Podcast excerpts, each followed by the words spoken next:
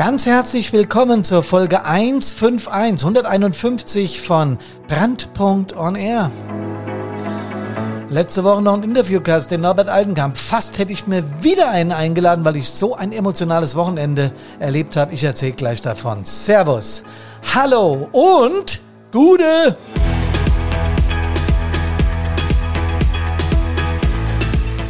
Das mit dem Gude, das macht mir so richtig Freude, weil ich bin ja ein alter Hessekopf, das wisst ihr ja.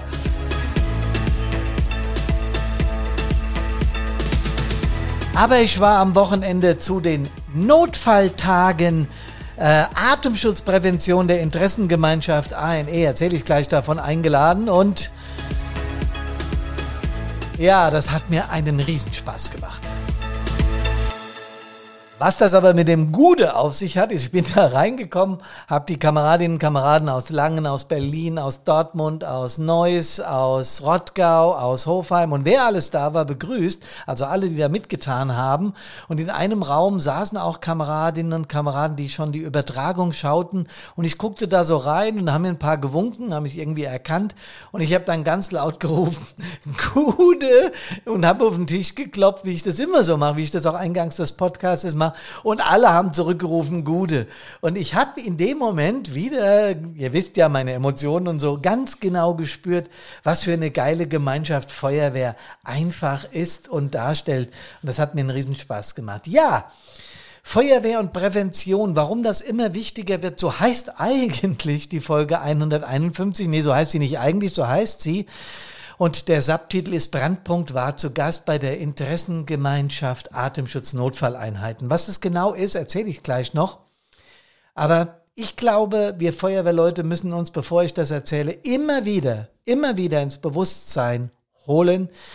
Wir begeben uns in Situationen, die definitiv lebensgefährlich sind. Der alte Spruch habt ihr bestimmt schon mal gehört, die anderen rennen raus, wir rennen rein ist ja ein bisschen ironisch, ein bisschen äh, sinnbildlich gemeint, aber es stimmt natürlich. Wenn Menschen wie wir in Feuerwehren sich in Lebensgefahr begeben, oder sagen wir mal zumindest ihre Gesundheit gefährden. Es ist ja nicht immer gleich Lebensgefahr, aber es kann eben passieren und es muss uns bewusst sein und es ist uns auch bewusst. Ja, wir tun das ja, um andere zu schützen, um anderen zu helfen, um Menschenleben zu retten, um Sachwerte zu schützen und so weiter. Wenn wir das machen, dann muss aber auch alles getan werden, damit unsere Kameradinnen und Kameraden, die das im Einsatz tun, geschützt sind. Und dass das ein Motto von Brandpunkt seit seiner Gründung ist, das wisst ihr. Wir haben uns von Anfang an auf die Fahne geschrieben, aus meinen Erfahrungen, die ich leider machen musste mit dem schweren Unfall und dem tödlichen Ausgang eines jungen Atemschutzgeräteträgers, eines jungen Feuerwehrmitgliedes in unserer Feuerwehr, einem äh, Suizid, den ich erleben musste und wo auch die eigenen Kameraden äh, den, äh, den Leichnam unseres äh, Freundes und Kameraden aufheben mussten. All diese Erfahrungen haben mich dazu gebracht, dass es verdammt nochmal, entschuldigt den Ausdruck, und da werde ich emotional schwierig ist, diesen Job zu machen. Ähm, es ist trotzdem einer der geilsten Jobs der Welt, weil dieses Gefühl, Menschen geholfen zu haben, das ist unersetzlich. Und dieses Gefühl, für eine gute Sache zu streiten, für eine gute Sache zu kämpfen, das ist es, was uns antreibt. Und das soll auch um Gottes Willen so bleiben. Da bin ich mir einig. Äh, mein letzter Interviewgast, die, äh, der, der Bundestagsabgeordnete Norbert Altenkamp, hat auf meine Frage, ob er unsere Ansätze richtig findet, gesagt, Leute, ihr, wenn nicht ihr, wer soll denn sonst resilient sein? dürfen sein müssen. Und damit meint er, wer muss denn solche Situationen abkönnen? Naja, gerade Menschen, die sich bewusst in solche Situationen reinversetzen also Feuerwehr. Und ich habe heute wieder eine Statistik gelesen, dass Feuerwehrangehörige, Feuerwehrmitglieder, aktive Feuerwehrkameradinnen und Kameraden in der Bundesrepublik Deutschland das allerhöchste Vertrauen genießen. Wenn also gefragt wird, welche Bevölkerungsgruppe genießt in unserer Republik das größte Vertrauen, dann ist die Feuerwehr auf Platz eins. Dann kommen gleich die Sannis und dann kommt auch äh, das THW und die Polizei und so weiter. Ja, und das ist gut so. Weil wir tun da eine ganze Menge für und das soll auch so bleiben. Und wenn dann so eine Interessensgemeinschaft wie die Atemschutz-Notfalleinheiten und auch wir von Brandpunkt versuchen präventiv den Menschen zu helfen, dann ist es für mich ja, nee, ich sag's so pathetisch, eine Verpflichtung und nicht nur ein Geschäftsmodell, sondern eine moralische Verpflichtung für Feuerwehrleute da zu sein. Punkt. So, jetzt habe ich mich mal kurz aufgeregt. Ja, Kameradinnen, Kameraden, warum erzähle ich das in dieser Heftigkeit? Weil ich das selber am Wochenende in Langen erlebt habe. Die Feuerwehren aus Langen, Berlin, Dortmund, Rottgau, Hofheim und da werden mit Sicherheit noch ganz viele dazukommen, äh, waren dort vertreten, weil die eine Interessensgemeinschaft Atemschutz Notfalleinheiten gegründet haben. Wir wissen genau, wir Feuerwehrleute, dass in, im Atemschutzeinsatz natürlich ein Sicherungstrupp draußen steht, der darüber wacht, äh, wenn es den Kameraden drinnen schlecht geht, wenn da dieses berühmte Mayday, Mayday, Mayday kommt, was der liebe Gott verhüten möge, ja, was niemals passieren soll, aber was eben in dieser Republik ab und an passiert, da dürfen wir auch nicht drüber wegsehen. Und genau aus diesem Grund haben diese Leute angeführt vom Christian Buchhold aus Langen und vom Steve Eggert aus Berlin, den beiden Moderatoren dieser Atemschutznotfalleinheiten. Da war übrigens auch die Shiva Dombrowski als Moderatorin mit drin. Das sind die Namen, die ich mir gemerkt habe. Der Rest der Kameradinnen und Kameraden, die da eine so super Veranstaltung auf die Beine gestellt haben, wie ich sie selten, nein, wie ich sie noch nie erlebt habe. Ja, ich erzähle gleich davon. Aber denen kann man gar nicht ganz genug danken, dass sie diesen präventiven Gedanken eines Sicherungstrupps einfach weiterentwickelt haben und Staffeln bereitstellen, um in Feuerwehren, wenn dort dort, äh, sagen wir mal, über etwas ausgedehntere Strecken Atemschutzlagen entstehen, äh, beiseite zu stehen. Und vor allen Dingen, die machen das natürlich auch, weil sie, weil sie, weil sie diesen Gedanken der präventiven Unterstützung von Feuerwehren äh, nach vorne bringen wollen. Aber sie sagen auch, gründet in eurem Bereich auch so eine Staffel. Seid dann Be Bestandteil der Interessensgemeinschaft Atemschutznotfalleinheiten, weil das Ding ist, wir müssen an dieser Stelle was tun. Es kann immer und immer wieder passieren, dass wir äh, an eine Einsatzstelle kommen und überhaupt keine Lage vorfinden, die dem entspricht, was wir geübt haben sondern dass es noch viel weitläufiger ist, dass es viel sperriger ist, dass Hindernisse im Weg sind. Ähm, ich werde noch auf ein paar Beispiele eingehen, weil dort wurden auch Beispiele eindrucksvoll geschildert. Und das, was die da tun, dieser Verbund aus diesen Feuerwehren, äh, das wird so dargestellt, äh, etwas sperrig ausgedrückt, aber es, es bringt auf den Punkt, das gemeinsame und kontinuierliche Weiterentwickeln der allgemeinen technischen, taktischen und organisatorischen Standards zur bedarfsgerechten Rettung von in ausgedehnten oder komplexen Gefahrenbereichen verunfallter Atemschutzgeräteträger sowie zu vergleichbaren Menschenrettungen. Das ist ein bisschen sperrig, deswegen einfach auf den Punkt gebracht ist, jeder, der mal PA auf hatte und in einen Einsatz rein muss, weiß, welches Gefühl das ist. Und wenn du dann noch ein CSA drüber bekommst, dann ist es na, mal noch eine andere Geschichte, als wenn es um einen Gefahrstoffeinsatz geht. Ähm,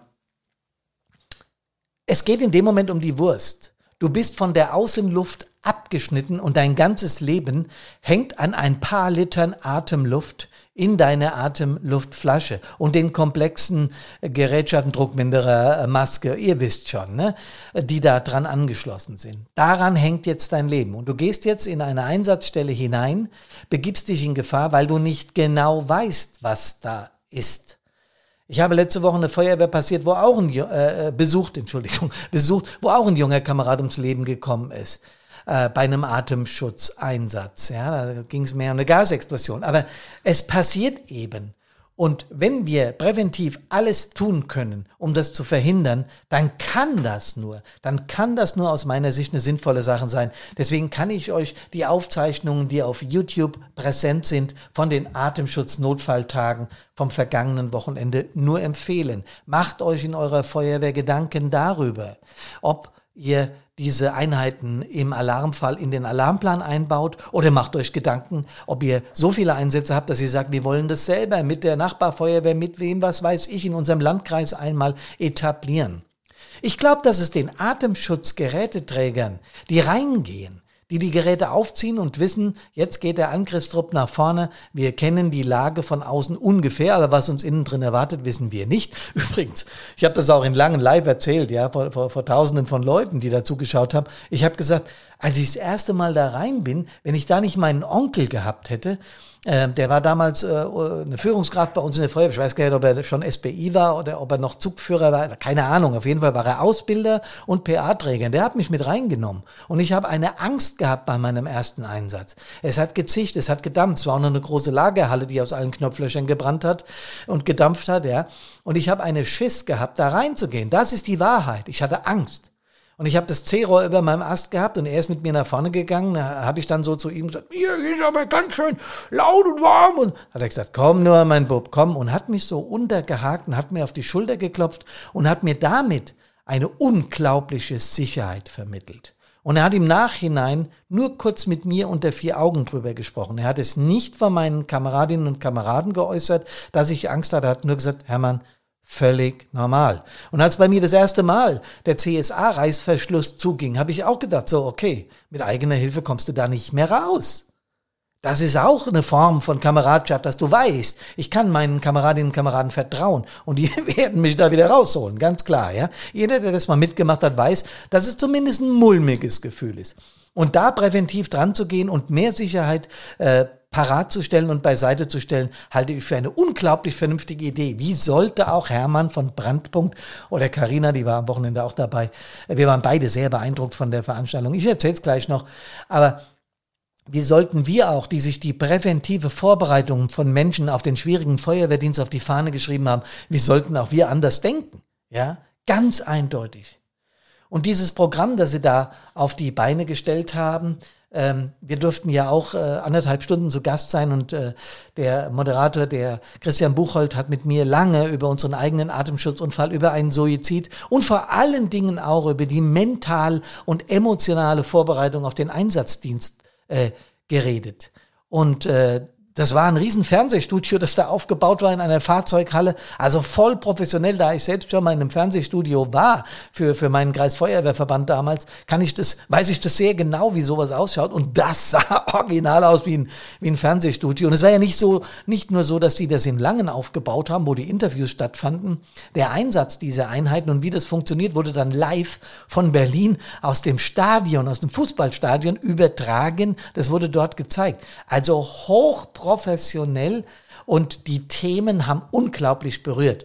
Natürlich war Brandpunkt auch ein, ein Ereignis dieser Geschichte, aber wir haben einen Kameraden aus Neuss gehört, der live berichtet hat, wie das ist, wenn man so, ein, so eine Notfallsituation erlebt. Es wurde sehr plastisch geschildert, äh, wie, wie das ist, wenn man Sprungretter aufbauen muss und zwei Kameraden müssen aus irgendeinem höheren Stockwerk abspringen. Leute, Leute, Leute, das hat Gänsehaut für Gänsehaut und auch für manches Tränchen, da bin ich ganz sicher gesorgt. Und das ist auch völlig in Ordnung. Wir sind harte Hunde, wir machen einen geilen Job. Aber verdammt nochmal, es ist und bleibt gefährlich. Tja, Leute, ich habe angerissen, was dort für Themen gebracht wurden. Und äh, wenn ich darüber nachdenke, dass wir es bisher in unserer Ausbildung für Anfänger noch nicht integriert haben, dass das auch mental einer Vorbereitung bedarf. Und dass wir draußen an der Einsatzstelle professionelle Einheiten, wir sind alle professionell, auch das wurde wieder klar, ja, es war die Berufsfeuerwehr Berlin da, äh, Dortmund und, und Neuss und wer alles da war. Aber natürlich haben die das gleiche Feuer wie die Freiwilligen. Da gibt es überhaupt kein Vertun, dass wir da auf einer Ebene arbeiten. Und wenn wir uns das nochmal reinziehen, dann ist es eine logische Folge, dass wir uns A gut mental auf den Einsatzdienst vorbereiten. Und deswegen predige ich euch auch jeden Podcast. Dieses Fireproof 360 Grad ist genau aus diesem Grund von uns entwickelt worden. Ja, wir sind eine Firma. Ja, wir vertreiben das. Ja, na klar. Aber Leute, wenn wir uns da nicht essentiell auf solche Dinge vorbereiten, gründlich auf solche Dinge vorbereiten, wenn wir nicht wissen, da draußen steht ein toller Trupp, der im Notfall uns hier rausholen kann. Und bei größeren und komplexeren Lagen eine Staffel, die speziell dafür ausgebildet wurde. Absuchen von Objekten. andere Flaschenvolumen und was da alles für eine Rolle spielt, ja. Ich kann euch nochmal nur empfehlen, schaut euch auf YouTube die, äh, die Videos an und ihr werdet verstehen. Ähm, es ist immens wichtig, dass wir diese Dinge nach vorne bringen. Und warum? Warum ist das überhaupt wichtig? Ja, ja, klar, okay, wir setzen unsere Gesundheit aufs Spiel. Wir setzen teilweise sogar unser Leben aufs Spiel. Und das wurde am Wochenende, ich wiederhole es nochmal, weil es so wichtig ist, eindrucksvoll geschildert. Wenn wir das machen, dann müssen wir auf der anderen Seite alles tun, damit es weiterhin Menschen gibt, die sich freiwillig dieser Gefährdung aussetzen. Wir müssen auf der anderen Seite, und das, das haben sowohl der Steve als auch der Christian, die Shiva und alle, die dort gesprochen haben, der Neusser Kamerad, ja, ich habe ihn jetzt nicht gefragt, ob ich seinen Namen verwenden darf, deswegen tue ich das an der Stelle nicht. Aber wie er geschildert hat, wie er in diese Notfallsituation kam, da hast du im Studio eine Stecknadeln fallen hören können. Und wahrscheinlich draußen bei den Feuerwehren. Es gab Feuerwehren, die haben komplett als freiwillige Feuerwehr über einen Livestream zugeschaut. Das haben wir eingespielt bekommen. Ja? Also ich konnte sehen an den Regieeinspielungen auch die Fragen, die gestellt wurden und auch immer wieder, äh, dass, wie viele Menschen da zugeschaut haben wie viele Feuerwehrkameradinnen und Kameraden, aber vielleicht auch Interessierte zugeschaut haben. Und es war, es war zum Teil auch lustig, weil ich habe immer was vom 01 und vom 02 erzählt. Das ist in, in Hessen halt die Bezeichnung für den SBI, für den Leiter der Feuerwehr. Auch an der Einsatzstelle ist das der 2-Meter-Funkrufname oder der 02, ja. Oder der 04 ist der Wehrführer. Und dann fragte irgendjemand aus dem Forum, kann der, kann der Hermann mal erklären, was der 01 ist? Und ich musste lachen, weil das für mich eine Selbstverständlichkeit ist, ja. Aber vielleicht eben in Berlin nicht oder in München oder was weiß ich wo, in Saarbrücken. Ist auch völlig egal. Ich habe es dann erklärt und wir haben, wir haben auch dann gelacht. Das war also auch eine, eine sehr, eine sehr kurzweilige Veranstaltung, eine sehr, nicht lustig. Lustig war es nicht, darum geht's auch nicht. Aber wir haben das, äh, die, die, die Kameraden, die es vorbereitet haben, da, die Kameradin super gemacht. Es, es gab einen Catering-Bereich, wir wurden verwöhnt, ja. Ähm, äh, und es war aber auch vom, vom, vom, vom Output, was da äh, beschrieben wurde, was da gezeigt wurde, war das äußerst effizient. Ich bin, ihr merkt das wahrscheinlich, völlig begeistert. Und deswegen habe ich den Podcast-Titel in dieser Woche nochmal umgeändert. Ich musste euch einfach nochmal erzählen, was da gelaufen ist. Ich habe hier nochmal einen Live-Einspieler, ich lasse ihn gerade über mein iPad laufen, da könnt ihr hören, was wir da so erzählt haben. Das ist, äh, ja, wunderbar, absolut. Und äh, wie gesagt, das ist einfach auch so ein wichtiges Thema, diese Komplexität die sich um einen solchen Unfall oder um die mentale Sicherheit, nenne ich das jetzt mal, ja. der Einsatzkräfte ähm, spinnt, dass wir das, äh, und das habe ich vorhin schon gesagt, als Verantwortliche in den Feuerwehren wirklich auch auf unsere Agenda nehmen. Und ähm, deswegen ähm, bin ich, wie gesagt, so glücklich, dass du da bist. Lass uns auf, den, ähm, auf das Thema zu sprechen kommen, ähm, weswegen du hier bist. Ähm, mhm. Sprich, den Atemschutzunfall vor wirklich auch schon 20 Jahren, der sich bei euch so, dann, an der Stelle gehe ich wieder raus. Ihr hört, dass der Christian mich interviewt und auch äh, über meine eigenen Erfahrungen mit mir spricht, die ich da erlebt habe. Und was das mental mit Menschen macht, kann ich euch sagen, weil immer wieder, wenn ich an die Stelle komme, wo unser junger Kamerad in der Klinik verstorben ist und ich dabei sein durfte, ihn begleiten durfte mit seinen Eltern und seinem Bruder und mit äh, meinem Vertreter, der damals mit mir dahin ist und noch einem Kameraden. Und auch an der Stelle, wo ich erzähle, dass ein Kamerad von uns ähm, einen Suizid begangen hat und ich ihn, äh, er mich das erste Mal, als er diesen Suizid vorhatte, angerufen hat, ich ihn davon abhalten konnte, indem ich ihn von den Bahngleisen äh, auf gut Deutsch runtergequatscht habe. Und ähm, beim zweiten Mal, er, und ich habe ihn dann, habe dann seine Partnerin angerufen, wir haben ihn gemeinsam abgeholt und haben ihn in die Psychiatrie einweisen lassen, denn das muss man an dieser Stelle braucht er professionelle Hilfe. Ging auch eine Zeit lang gut, aber ein halbes Jahr später die gleiche Situation wieder und er hat nicht mehr angerufen. Das heißt, er hat ernst gemacht.